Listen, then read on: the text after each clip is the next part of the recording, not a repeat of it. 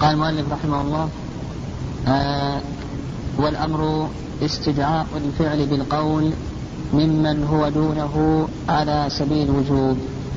قال المؤلف رحمه الله آه شرع فيما يتعلق بدلالات الألفاظ. ما يتعلق بدلالات الألفاظ من الأمر والنهي والعام والخاص والمطلق والمقيد والمجمل والمبين. وابتدأ المؤلف رحمه الله بباب الأمر ثم بعد ذلك أتبعه بباب النهي. آه، إذ إن هذين البابين من أهم الأبواب يعني من أهم الأبواب في أصول الفقه. ووجه ذلك أن مدار التكليف إنما هو على الأوامر والنواهي. مدار التكليف إنما يكون على الأوامر والنواهي. ولأنه لا يتم معرفة لا تتم معرفة الأحكام ولا تمييز الحرام من الحلال إلا بمعرفة الأمر والنهي. نعم لا يتم ذلك إلا لا يتم معرفة الأحكام وتمييز الحلال من الحرام إلا بمعرفة الأمر الأمر والنهي. وقال المؤلف رحمه الله والأمر استدعاء الفعل إلى آخره. هذا التعريف للأمر إنما هو تعريف له في اللغة والاصطلاح جميعا. يعني في اللغة والاصطلاح جميعا إذ لا فرق. إذ المعنى إذ المعنى الاصطلاحي لا يخرج عن المعنى اللغوي. يعني المعنى الاصطلاحي لا يخرج عن المعنى اللغوي. فهذا تعريف له في اللغة والاصطلاح. وذكرنا أن المعنى الاصطلاحي لا يخرج عن المعنى اللغوي. وقوله والأمر آه وقوله والأمر استدعاء الفعل بالقول ممن هو دونه استدعاء بمعنى طلب. يعني استدعاء بمعنى طلب. وقوله الفعل المراد بالفعل هنا إيجاد العمل. المراد بالفعل هنا إيجاد العمل بحيث يكون شاملا للقول وللفعل. فقوله استدعاء الفعل المراد هنا إيجاد إيجاد العمل.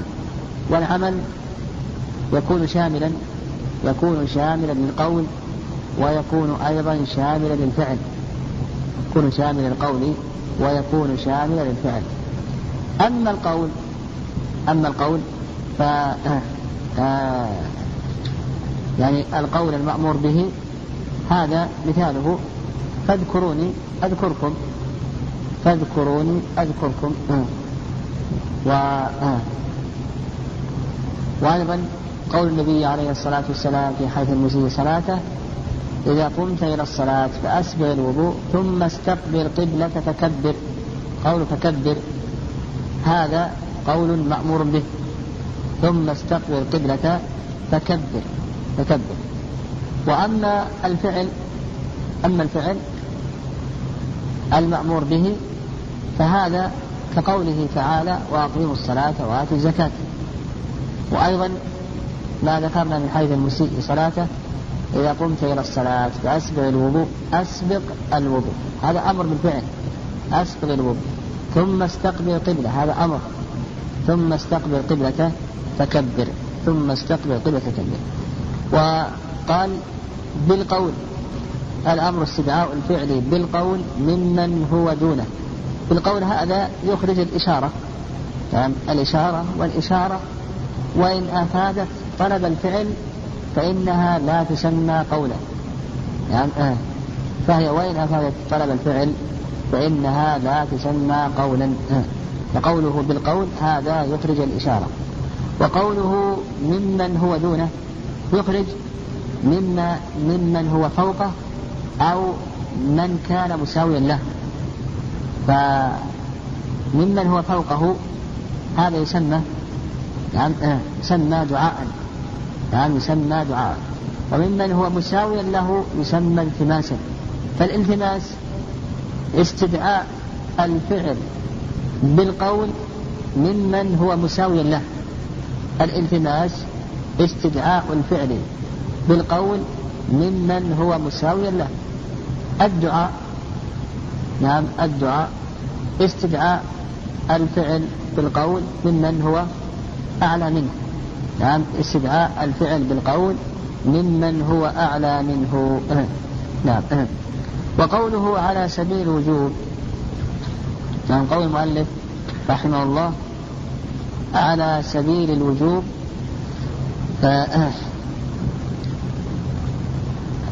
أفاد المؤلف رحمه الله بقوله على سبيل الوجوب أن صيغة الأمر تقتضي الوجوب. وهذه قاعدة عند الأصوليين أن الأمر المطلق يقتضي الوجوب. يعني الأمر المطلق يقتضي الوجوب. وصيغة الأمر في اللغة العربية ترد لمعاني. يعني صيغة الأمر في اللغة العربية ترد لمعاني منها التهديد. يعني منها التهديد. كقول الله عز وجل فاعملوا ما شئ أو اعملوا ما شئتم. اعملوا ما شئتم. ومنها يعني منها الإباحة. كقول الله عز وجل وإذا حللتم فاصطادوا. وأيضا قول الله عز وجل فإذا تطهرن فأتوهن من حيث أمركم الله. فأتوهن من حيث أمركم الله. وتأتي أيضا آه آه نعم آه ويراد بها عدم الإلزام. تأتي أيضا ويراد بها عدم الإلزام. كما في قول الله عز وجل فكاتبوهم إن علمتم فيهم خيرا. أمر بالكتاب الله عز وجل مكاتبة الرقيق. نعم آه. ولكن هذا ليس بلازم. وتأتي ويراد بها الإلزام. صيغة. تأتي ويراد بها الإلزام. كقول الله عز وجل وأقيموا الصلاة وآتوا الزكاة. وقول السيد لرقيقه افعل كذا أو اشتر كذا إلى آخره. فيراد به ماذا؟ يراد به الإلزام. فصيغة الأمر هذه ترد لمعاني ترد لمعاني لكنها في الشرع نعم لكنها في الشرع يراد بها يراد بها عند الإطلاق الوجود يراد بها عند الإطلاق الوجود أو نقول نقول في الشرع تنقسم إلى قسمين. القسم الأول القسم الأول أن يكون نعم أو نعم القسم الأول أن أن يأتي ما يدل على الوجوب. أن يأتي ما يدل على الوجوب. فهذا هذا دلت على الوجوب ظاهرة. دلت على الوجوب ظاهرة. كما في قول الله عز وجل يا أيها الذين آمنوا كتب عليكم الصيام. كتب عليكم الصيام كما كتب على الذين من قبلكم لعلكم تتقون. فالكتف هذا مع أنه أمر أيضا يدل على ماذا؟ يدل على الوجوب.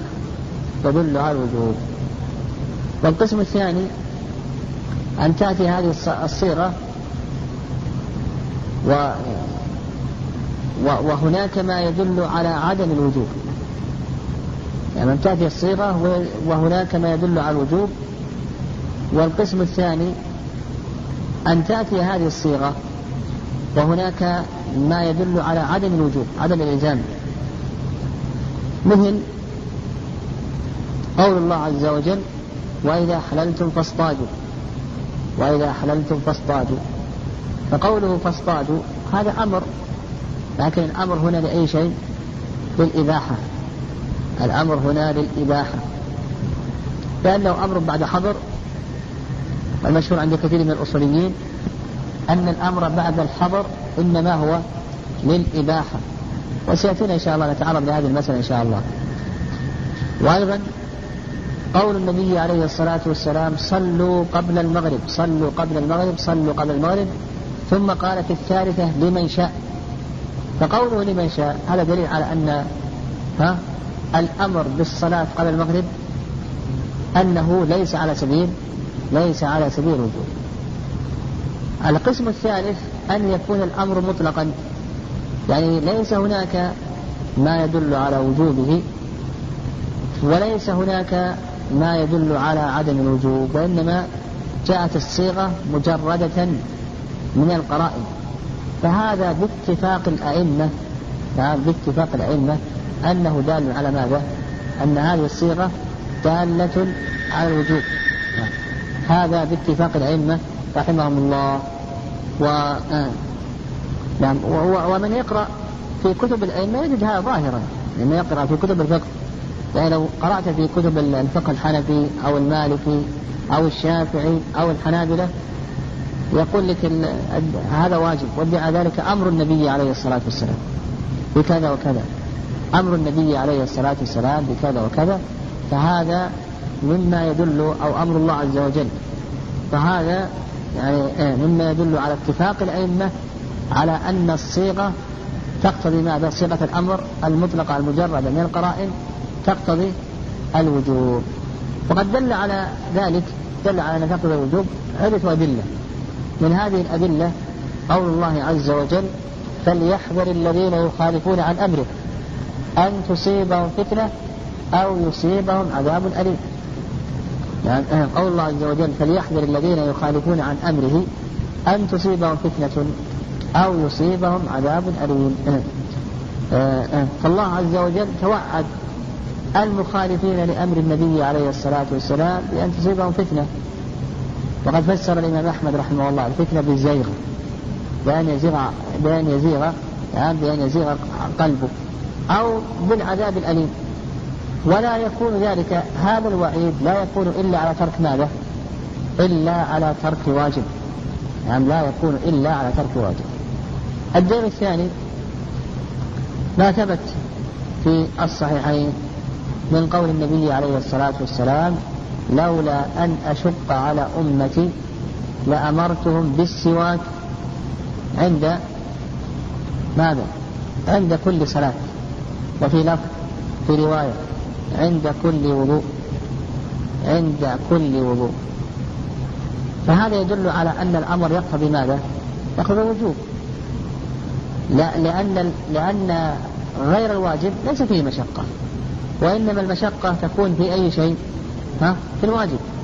المشقة تكون في الواجب. فدل ذلك على أن غير الواجب لا تكون فيه مشقة. وإنما المشقة إنما تكون في الواجب فدل ذلك على أن الواجب يقتضي أن الأمر يقتضي ها؟ الوجوب. يعني كقول النبي عليه الصلاة والسلام لولا أن أشق على أمتي لأمرتم بالسواك عند كل صلاة عند كل وضوء. هذا يدل على أن الأمر فيه مشقة. وكونه فيه مشقة هذا يدل على أنه واجب. إذ لا مشقة مع عدم الواجب. إذ لا مشقة مع عدم الواجب.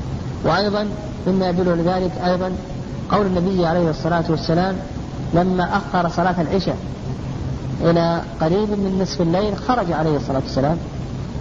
كان حيث عمر حيث عائشة؟ فقال عليه الصلاة والسلام إنه لوقتها لولا أن أشق على أمتي يعني يعني النبي عليه الصلاة والسلام ترك الأمر بتأدية العشاء في ذلك الوقت خشية ماذا؟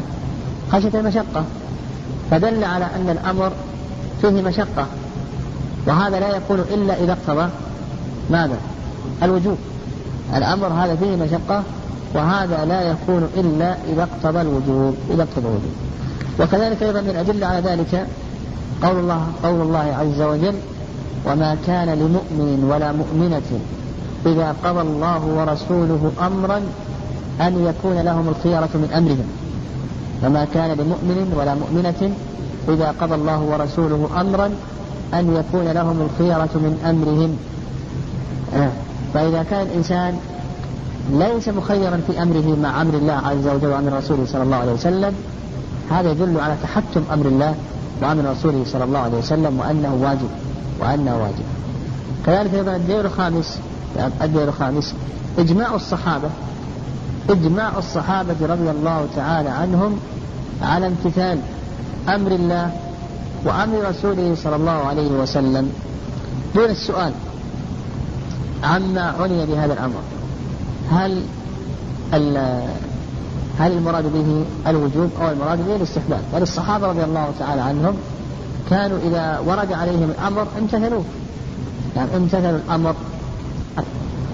آه، آه. الدليل السادس أيضا مقتضى اللغة.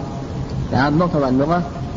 فإن مقتضى إطلاق الأمر لغة أن يقتضي الوجوب. فإن السيد لو أمر رقيقه بأن يفعل فعلا أو يعمل عملا فخالفه فإنه يحسن لومه. يحسن لومه.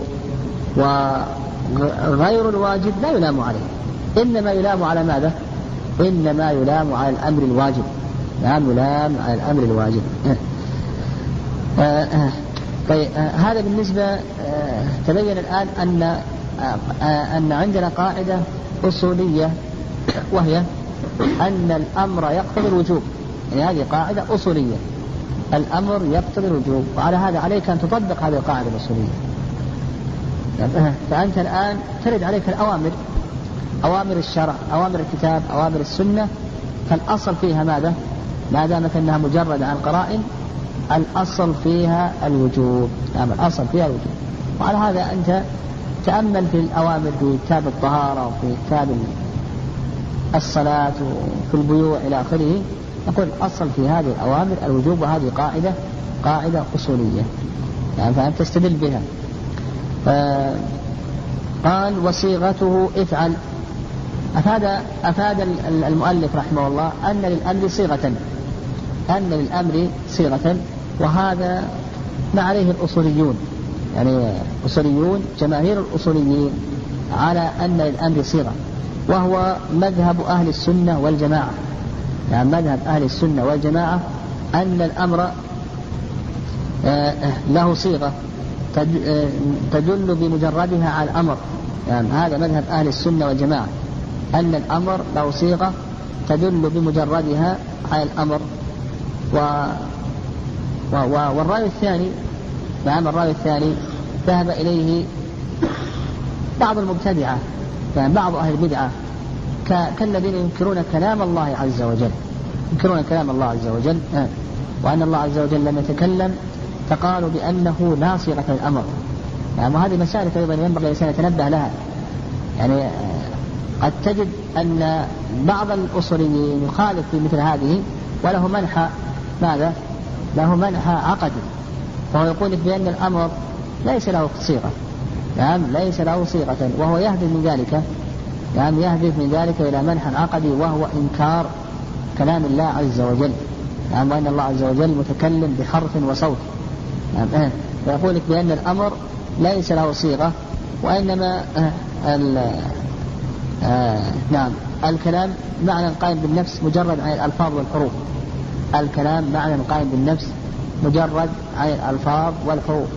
وقد يجعلون الصيغة أو قد يكون الأمر عندهم له ينقسم إلى قسمين. قد يكون الأمر ينقسم إلى قسمين. القسم الأول لفظي وهو اللفظ الذي يدل عليه صيغة افعل. لفظي وهو اللفظ الذي تدل عليه صيغة افعل.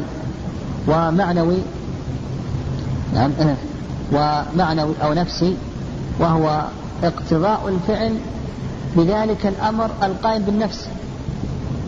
إما لفظي وهو اللفظ الدال عليه صيغة افعل أو الأمر الذي دلت عليه صيغة افعل ومعنوي أو نفسي وهو اقتضاء الفعل بذلك المعنى القائم بالنفس المجرد عن الصيغة المجرد عن الصيغة. والصحيح أن إثبات المعنى القائم بالنفس أن هذا باطل وأن أهل السنة والجماعة والسلف متفقون على أنه لا بد بالأمر من صيغة تدل عليه تدل بمجردها على الأمر. أما المعنى النفسي المجرد عن الحروف والكلمات والألفاظ فهذا ليس أمرا. هذا ليس أمرا. ويدل لذلك نعم يدل لذلك قول الله عز وجل آه نعم قول الله عز وجل عن آه زكريا قال رب اجعل لي آية قال آيتك ألا تكلم الناس ثلاثة أيام إلا رمزا فقوله إلا رمزا هذه ماذا؟ ها؟ إشارة نعم إشارة فدل ذلك على أن الإشارة على أن الإشارة لا تعتبر نعم لا تعتبر أمرا وإن فات الأمر نعم وإن فات الأمر وأيضا يدل ذلك أيضا ما ثبت في الصحيحين أن النبي عليه الصلاة والسلام قال إن الله تجاوز لأمتي ما حدثت به أنفسها ما لم تتكلم أو تعمل ما لم تتكلم أو تعمل يعني فدل على أن حديث النفس هل يسمى كلاما؟ ها؟ لا يسمى كلاما نعم دل على أن حديث النفس هذا لا يسمى كلاما الصحيح أن الأمر لا بد له من صيغة. نعم نعم وصيغة الأمر أنواع. صيغة الأمر أنواع. النوع الأول النوع الأول التصريح بلفظ الأمر. نعم التصريح بلفظ الأمر. نعم كقول الله عز وجل وأقيموا الص... نعم. آه إن الله يأمركم أن تؤدوا الأمانات إلى أهلها. التصريح بلفظ الأمر. إن الله يأمركم أن تؤدوا الأمانات إلى أهلها. أيضا قول الله عز وجل إن الله يأمر بالعدل والإحسان. إن الله يأمر بالعدل والإحسان. وأيضا النوع الثاني لفظ الوجوب والفرض والكتب لفظ الوجوب والفرض والكتب كما في قول الله عز وجل يا أيها الذين آمنوا كتب عليكم الصيام كما كتب على الذين من قبلكم لعلكم تتقون. وأيضا آه يا أيها الذين آمنوا كتب عليكم القصاص في القتلى. و نعم آه آه أيضا قول النبي عليه الصلاة والسلام إن الله فرض فرائض. يعني إن الله فرض فرائض فلا تضيعوها. فرض فرائض فلا تضيعوها. وأيضا حيث ابن عمر فرض رسول الله صلى الله عليه وسلم زكاة الفطر من رمضان. زكاة الفطر من رمضان. فكذلك أيضا النوع الثالث النوع الثالث المصدر النائب عن فعله. نعم المصدر النائب عن فعله. يعني المصدر النائب عن فعل الأمر. المصدر النائب عن فعل الأمر. كما في قول الله عز وجل وبالوالدين إحسانا.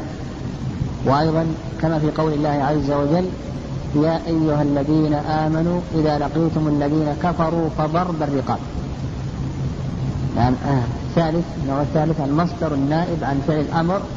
كما في قول الله عز وجل يا أيها الذين آمنوا إذا لقيتم الذين كفروا فضرب الرقاب. وأيضا قول الله عز وجل وبالوالدين إحسانا. الرابع اسم فعل الأمر. يعني اسم فعل الأمر كما في قوله حي على الصلاة حي على الفلاح. يعني كما في قوله حي على الصلاة حي على الفلاح. وأيضا من الأنواع خامس فعل المضارع المقرون بلام الأمر فعل الفعل المضارع المقرون بلام الأمر الفعل المضارع المقرون بلام الأمر كما في قول الله عز وجل وليكتب بينكم كاتب بالعدل. وليكتب بينكم كاتب بالعدل آه. نعم آه. وكذلك أيضا من الأنواع وصف الفعل بأنه طاعة نعم آه. وصف الفعل بأنه طاعة أو أنه يمدح فاعله أو أنه يذم تاركه أو رتب عليه رتب على تركه العقاب أو إحباط العمل أو غير ذلك يعني الأمر الخامس والسادس وصف الفعل بأنه طاعة أو أنه يمدح فاعله أو يذم تاركه أو رتب على عدم فعله العقاب أو إحباط العمل أو غير ذلك. نعم أو غير ذلك. طيب مسألة وهي الأمر بعد الحظر ماذا يقتضيه؟ الأمر بعد الحظر ماذا يقتضي نعم. للأصوليين في ذلك رأيان. نعم للأصوليين في ذلك رأيان. الرأي الأول أن الأمر بعد الحظر يقتضي الإباحة. نعم يقتضي الإباحة. واستدلوا على ذلك استدلوا على ذلك بقول الله عز وجل وإذا حللتم فاصطادوا. إذا حللتم فاصطادوا. فالمراد بالإصطياد هنا الأمر بالاصطياد. هل هو واجب وليس واجبا؟ ليس واجب وأيضا قول الله عز وجل فإذا تطهرن فأتوهن من حيث أمركم الله. فإذا تطهرن فأتوهن من حيث أمركم الله. فإتيان المرأة بعد الطهر من الحيض هذا ليس واجبا. يعني وإنما هو مباح. والرأي الثاني أن أن الأمر بعد الحظر يرجع إلى ما كان إلى ما كان عليه قبل الحظر يرجع إلى ما كان عليه قبل الحظر وهذا هو المعروف عند السلف. وهو اختيار شيخ الإسلام ابن تيمية رحمه الله. نعم وأيضا اختيار الشيخ الشنقيطي رحمه الله في مذكرته. سورة الفقه وأيضا ابن كثير وغيرهم. أن المراد أنه يرجع إلى ماذا؟ إلى ما كان عليه قبل الحظر فإذا كان الأمر قبل الحظر واجبا فإنه الآن يكون واجبا. وإذا كان سنة فإنه الآن يكون سنة. وإذا كان مباحا فإنه يكون مباحا. ولكل مثال إذا كان واجبا قبل الحظر ثم ارتفع الحظر الآن يكون واجبا. يكون واجبا. وإذا كان قبل الحظر مباحا ثم الآن أصبح مباح فإنه يكون مباحا. وإذا كان آه، مندوبا قبل الحظر ثم ارتفع الحظر فإنه الآن يكون مندوبا. مثال واجب قول النبي عليه الصلاة والسلام للمستحاضة فإذا أقبلت حيضتك فدع الصلاة. فإذا أقبلت حيضتك فدع الصلاة وإذا أدبرت فاغسلي عنك الدم وصلي.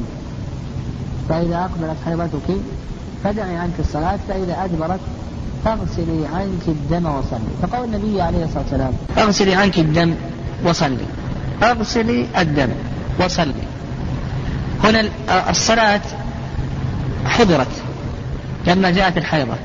لما ارتفعت الحيضة أمر بها النبي عليه الصلاة والسلام. فتكون الصلاة من الآن إيش حكمها؟ واجبة لأنها قبل الحيضة واجبة.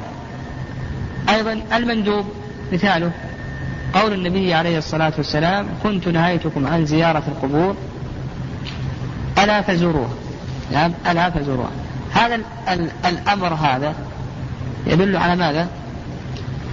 يدل على ماذا؟ يدل على الاستحباب نعم يدل على الاستحباب لأن زيارة القبور قبل الحظر مستحبة زيارة القبور قبل الحظر مستحبة طيب آه. الإباحة نعم الإباحة دليلها كما تقدم فإذا تطهرن فأتوهن من حيث أمركم الله. فإذا تطهرن فأتوهن من حيث أمركم الله. وهذا القول هو الصحيح لأن الحظر كان لعارض. فإذا ارتفع هذا العارض عاد الأمر إلى ما كان عليه. يقول لأن الحظر كان لعارض فإذا ارتفع هذا العارض عاد الأمر إلى ما كان عليه والأمر آه آه يعني والحكم يدور مع علته وجودا وعدما. قال ولا يقتضي التكرار على الصحيح إلا ما دل الدليل على قصد التكرار ولا يقتضي الفوق أيضا هذه قاعدة قاعدة أصولية. هل الأمر يقتضي التكرار أو لا يقتضي التكرار؟ نقول هذه المسألة تنقسم إلى أقسام هذه المسألة تنقسم إلى ثلاثة أقسام. يعني إذا أمر الشارع بأمر هل هذا الأمر يقتضي التكرار أو لا يقتضي التكرار؟ نقول هذه المسألة تنقسم إلى ثلاثة أقسام. القسم الأول أن يدل دليل على إرادة التكرار. أن يدل دليل على إرادة التكرار. كما في قول الله عز وجل وأقيموا الصلاة وآتوا الزكاة. دليل دلت الأدلة على أن إقامة الصلاة لا بد منها في كل وقت. وأيضا إيتاء الزكاة دل على أنه كلما حال الحول على أنه لا بد منه. وأيضا قول الله عز وجل وإن كنتم جنبا فاطهروا. وهذا دليل أو دل الدليل على أنه يقتضي التكرار يقتضي التكرار. كلما وجدت كلما وجدت الجنابة. طيب القسم الثاني القسم الثاني آه، أن يدل الدليل على عدم إرادة التكرار. نعم على عدم إرادة التكرار. وهذا كقول الله عز وجل ولله على الناس حج البيت من استطاع إليه سبيلا. وقد سئل النبي عليه الصلاة والسلام كل عام قال النبي عليه الصلاة والسلام لو قلت نعم لوجبت ولو وجبت لما استطعتم لما استطعتم. القسم الثالث هو الذي وقع فيه الخلاف. نعم آه وقع فيه الخلاف. إذا لم يكن هناك دليل يدل على التكرار أو عدم التكرار لم يكن هناك دليل يدل على التكرار أو عدم التكرار. يعني مطلق على الدليل أمر مطلق هل يقتضيه أو لا يقتضيه فيه رأيان للأصوليين للأصوليين فيه رأيان. الرأي الأول قالوا بأنه لا يقتضي التكرار. قالوا بأنه لا يقتضي التكرار. بل يخرج من من عهدة الأمر بمرة واحدة. لأن وجوب المرة مقطوع فيه وما زاد مشكوك فيه. نعم. يعني نعم. قالوا القول الأول قالوا بأنه لا يقتضي التكرار. قالوا بأنه لا يقتضي التكرار. بل يخرج من عهدة الأمر أي شيء؟ ها؟ بمرة واحدة. والدليل أولا قالوا أن وجوب هذه المرة مقطوع فيه وما زاد على ذلك فهو مشكوك فيه مشكوك فيه. والأصل براءة الذمة. وأيضا دليل آخر من جهة اللغة. دليل آخر من جهة اللغة. لو أن السيد قال لرقيقه اشتري كذا وكذا. نعم اشتري كذا وكذا. نعم. فإنه لا يلزمه أن يشتري إلا مرة واحدة. نعم أو قال الرئيس لمرؤوسه اعمل كذا. ها؟ فإنه لغة لا يقتضي أن أن يفعل إلا نعم إلا مرة واحدة. إلا مرة واحدة. أو قال المعلم لتلميذه أو الوالد لولده اكتب كذا. فإنه لا يقتضي أن يكتبه إلا مرة واحدة. والرأي الثاني الرأي الثاني قالوا بأنه يقتضي التكرار. وهذا ما نصره ابن القيم رحمه الله. ابن القيم نصر هذا القول وقال بأنه يقتضي التكرار. نعم يقتضي التكرار. واستلقى بأن أدلة الشريعة استقراء أدلة الشريعة وأوامر الشرع يدل على أنها تقتضي التكرار. كقول الله عز وجل يا أيها الذين آمنوا آمنوا بالله ورسوله. وأيضا قول الله عز وجل يا أيها الذين آمنوا ادخلوا في السلم كافة. ادخلوا في السلم كافة. و... و... يا أيها الذين آمنوا أطيعوا الله وأطيعوا وأطيعوا الرسول. طاعة الله عز وجل على التكرار. طاعة الرسول عليه الصلاة والسلام على التكرار. آمنوا بالله ورسوله. هذه أيضا على التكرار. أقيموا الصلاة. هذه على التكرار. آتوا الزكاة. هذه على التكرار. قال بأن استقراء الأدلة الشرعية يدل على أن الأوامر في عرف الشرع يراد بها ماذا؟ يراد بها التكرار نعم آه. كما في هذه الأدلة يعني في أورادنا وغيرها نعم آه. وأيضا دليل آخر لهذا القول دليل آخر قالوا بأن النهي يقتضي ماذا؟ أن ترك ترك المنهي عنه على الدوام أيضا الأمر يقتضي فعل آه، المأمور به نعم فعل المأمور به على النوع على آه، على الدوام على الدوام. إيه. لكن هذا أجابوا يعني أجاب التفريق قالوا هناك فرق بين الأمر والنهي. أجابوا يعني قالوا هناك فرق بين الأمر والنهي بأن الأمر نعم بأن النهي يمكن الانتهاء منه أبدا. النهي قالوا بأنه يمكن الانتهاء عن الفعل أبدا. وأما الأمر نعم الاشتغال به أبدا غير ممكن. الأمر الاشتغال به أبدا غير ممكن. نعم. يعني ومثل هذه المسائل يعني هل أمر التكرار أو التكرار؟ يظهر في مثلا مثلا قول النبي عليه الصلاة والسلام إذا سمعتم النداء فقولوا مثل ما يقول المؤذن. فقولوا مثل ما يقول المؤذن. فالشارع أمر بأي شيء؟ إجابة المؤذن. إذا سمع النداء مرة أخرى هل يجيب أو لا يجيب؟ نعم هل يجيب أو لا يجيب. وسمع النداء في المرة الأولى أجاب. إذا سمعه في المرة الثانية هل يجيب أو لا يجيب؟ هذه مبنية. هل أمر يقتضي التكرار أو الأمر بأنه لا يقتضي التكرار؟ فإذا أخذنا بكلام ابن القيم رحمه الله قلنا بأن الأمر يقتضي التكرار. وإذا قلنا بأنه لا يقتضي التكرار خلاص اكتفينا بالمرة الأولى ولا يكون مأمورا في المرة الثانية. قال ولا يقتضي الفور. لما هذا مذهب الشافعية والمؤلف شافعي رحمه الله. لما المؤلف شافعي إيه. فالأمر هل يقتضي الفور أو لا يقتضي الفور؟ المذهب مذهب جمهور جمهور أهل العلم يعني جمهور العلماء رحمهم الله أن الأمر يقتضي الفورية يعني أن الأمر يقتضي الفورية وهذا مذهب جمهور أهل العلم رحمهم الله. واستدلوا على ذلك بأدلة أنه يقتضي الفورية آه، منها ما ورد بالمبادرة إلى امتثال أمر الله. نعم والثناء على من فعل ذلك. ما ورد من المبادرة يعني ما ورد من الأمر بالمبادرة إلى امتثال أمر الله. نعم والثناء على من فعل ذلك. كما قال الله عز وجل فاستبقوا الخيرات. استبقوا الخيرات. أمر بالمبادرة. أمر بالمبادرة. وأيضا قول الله عز وجل وسارعوا إلى مغفرة من ربكم وجنة عرضها السماوات والأرض. وسارعوا إلى مغفرة من ربكم وجنة عرضها السماوات والأرض. وأيضا من الأدلة على ذلك حيث ام سلمة رضي الله تعالى عنها في قصة الحديبية لما أمر النبي عليه الصلاة والسلام الصحابة بالإحلال من إحرامهم فتأخروا تأخروا لعله ينزل شيء من الوحي فغضب النبي عليه الصلاة والسلام. ومثل أيضا حيث عائشة أو صحيح البخاري ومثل أيضا حيث عائشة في حدث الوداع.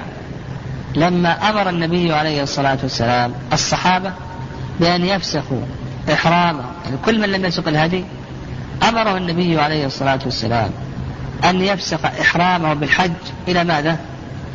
ها؟ إلى عمرة وأن يحل حلا تاما فتأخروا فغضب النبي عليه الصلاة والسلام ها. وكذلك أيضا من حيث اللغة نعم من حيث اللغة ال السيد لو أمر رقيقه أو المعلم تلميذه أو الوالد ولده أو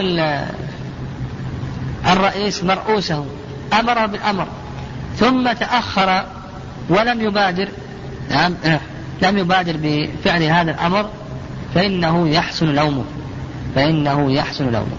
ولو كان ذلك نعم لو كان ذلك على آه نعم. على على سبيل التراخي لما حسن لومه وأيضا الدليل الأخير أن هذا أحوط وأبرأ للذمة. أحوط وأبرأ للذمة. فكون الإنسان يبادر هذا يدل على آه هذا أحوط له وأبرأ للذمة. الإنسان لا يدري ما يعرض له. لا يدري ما يعرض له. الرأي الثاني رأي الشافعية. نعم الرأي الثاني رأي الشافعية. فقالوا بأن التأخير على الفورية على التراخي الأوامر على التراخي. وهذا له أثر مثل هذه له أثر يعني لو قرأت في كتب الشافعية تجد يعني أثر هذه القاعدة في كتبهم. فمثلا اذهب إلى الحج. تجد أن الشافعية يقولون الحج على التراخي ما يجب. لماذا؟ لأن القاعدة عندهم أن الأمر ما يقتضي ماذا؟ يقتضي الفورية. قضاء الصلاة. لو رجعت إلى كتب الشافعية في قضاء الصلاة قالوا بأنه يقضي الصلاة على التراخي يعني يقضي على التراخي ولا يجب عليه أن يبادر بالقضاء إلا أن مستثنى قالوا إذا ترك ذلك بغير عذر فإنه يبادر. يعني. ف مثل هذه القواعد هذه لها أثر في كتب الفروع. هذه لها أثر في كتب لكن لو رجعت إلى قول الجمهور الذين قالوا بأن آه الأمر يقضي الفورية تجد أن في كتب الحنابلة نعم ويقضي فورا مر علينا في لأن لأن الأمر عندهم يقتضي ماذا؟ يقتضي الفورية. أيضا يجب عليه أن يبادر في الحج في أول سنية إن كان. أيضا فيما يتعلق بإخراج الزكاة يجب عليه أن يبادر بالإخراج وهكذا وهكذا. طيب الشافعية استدلوا بأدلة من أدلتهم قالوا ما ثبت أن النبي عليه الصلاة والسلام في حديث عمران حديث أبي هريرة حديث أبي قتادة آه لما نام عن صلاة الفجر لما نام النبي عليه الصلاة والسلام عن صلاة الفجر. يعني لما نام النبي عليه الصلاة والسلام عن صلاة الفجر لم لم يقضي الصلاة حتى خرج عليه الصلاة والسلام من الوادي. ثم بعد ذلك صنع كما يصنع كل يوم توضأ وصنع كما يصنع كل يوم. قال لو كان الأمر يقتضي الفورية لما أخر النبي عليه الصلاة والسلام الخروج الصلاة حتى خرج من الوادي. فهذا يدل على أنه لا يقتضي الفورية وإنما على التراخي وإنما هو على التراخي. وأيضا استدلوا قالوا بأن الحج فرض في السنة السادسة ولم يحج النبي عليه الصلاة والسلام إلا في السنة العاشرة. لم يحج النبي عليه الصلاة والسلام إلا في السنة العاشرة. هذا يدل على أنه لا يجب على ها؟ لا يجب على الفور. وأجاب العلماء رحمه الله عن هذا عن هذا. قالوا أما بالنسبة للجواب الأول أما بالنسبة للدين الأول أما بالنسبة للدين الأول آه آه فكون النبي عليه الصلاة والسلام لم يصلي أخر الصلاة لأن هذا كما قال النبي عليه الصلاة والسلام إن هذا واد حضر فيه الشيطان. هذا واد حضر فيه الشيطان فخرج النبي عليه الصلاة والسلام من ذلك الوادي. ولم يؤخر بل من مقتضى خروج النبي عليه الصلاة والسلام عن ذلك المكان صلى عليه الصلاة والسلام. وأما بالنسبة للحج أما بالنسبة للحج فلا يسلم بأنه أولا فرض في السنة السادسة وإنما تأخر فرض الحج. ولو قلنا بأنه مفروض في السنة السادسة لأدى ذلك إلى وجوب العمرة. يعني لو قلنا أن الحج يعني هم يقولون في السنة السادسة لقول الله عز وجل وأتم الحج والعمرة لله وهذه في الحديبية والحديبية في السنة السادسة. فقلنا بذلك لا أدى ذلك إلى وجوب العمرة. ولا والواقع خلاف ذلك. فإن العلماء رحمهم الله اختلفوا في العمرة هل هي واجبة أو ليست واجبة. وكذلك أيضا آه، آه، الجواب الثاني آه، نعم. أن الحج على الصحيح أنه إنما فرض في السنة التاسعة. لأن آية وجوب الحج ولله على الناس حج البيت وردت في صدر سورة آل عمران وصدر هذه الصورة نزلت في عام الوفود في السنة التاسعة عندما قدم وفد نصارى نجران. ف التاسع في التاسعة فرضت نعم الحج فرض في السنة التاسعة. مع ذلك يبقى الإشكال. نعم يبقى الإشكال. فالنبي عليه الصلاة والسلام تأخر ولم يحج إلا في العاشرة فأجاب عنه العلماء رحمه الله بأجوبة كثيرة منها منها أن أن أنه لما فتحت مكة في السنة الثامنة من الهجرة دخل الناس في دين الله أفواجا. دخل الناس في دين الله أفواجا.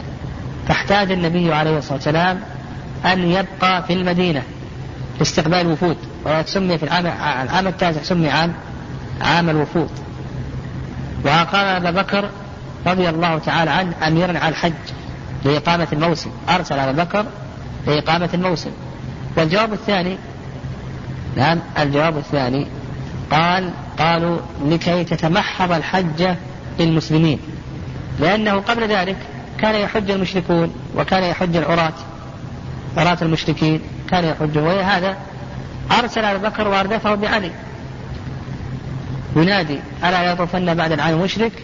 ولا يحج بعد العام نعم ألا يطوفن بالبيت عريان؟ ولا يحج بعد العام مشرك.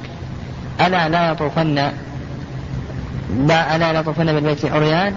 ولا يحج بعد العام مشرك. نعم مشرك. طيب. لكن تمحض الحج للمسلمين لا يخالطهم فيها المشركون. طيب. هذان الجوابان هما أقوى الأجوبة. هناك أجوبة. قال بعض العلماء خوف النبي عليه الصلاة والسلام على المدينة.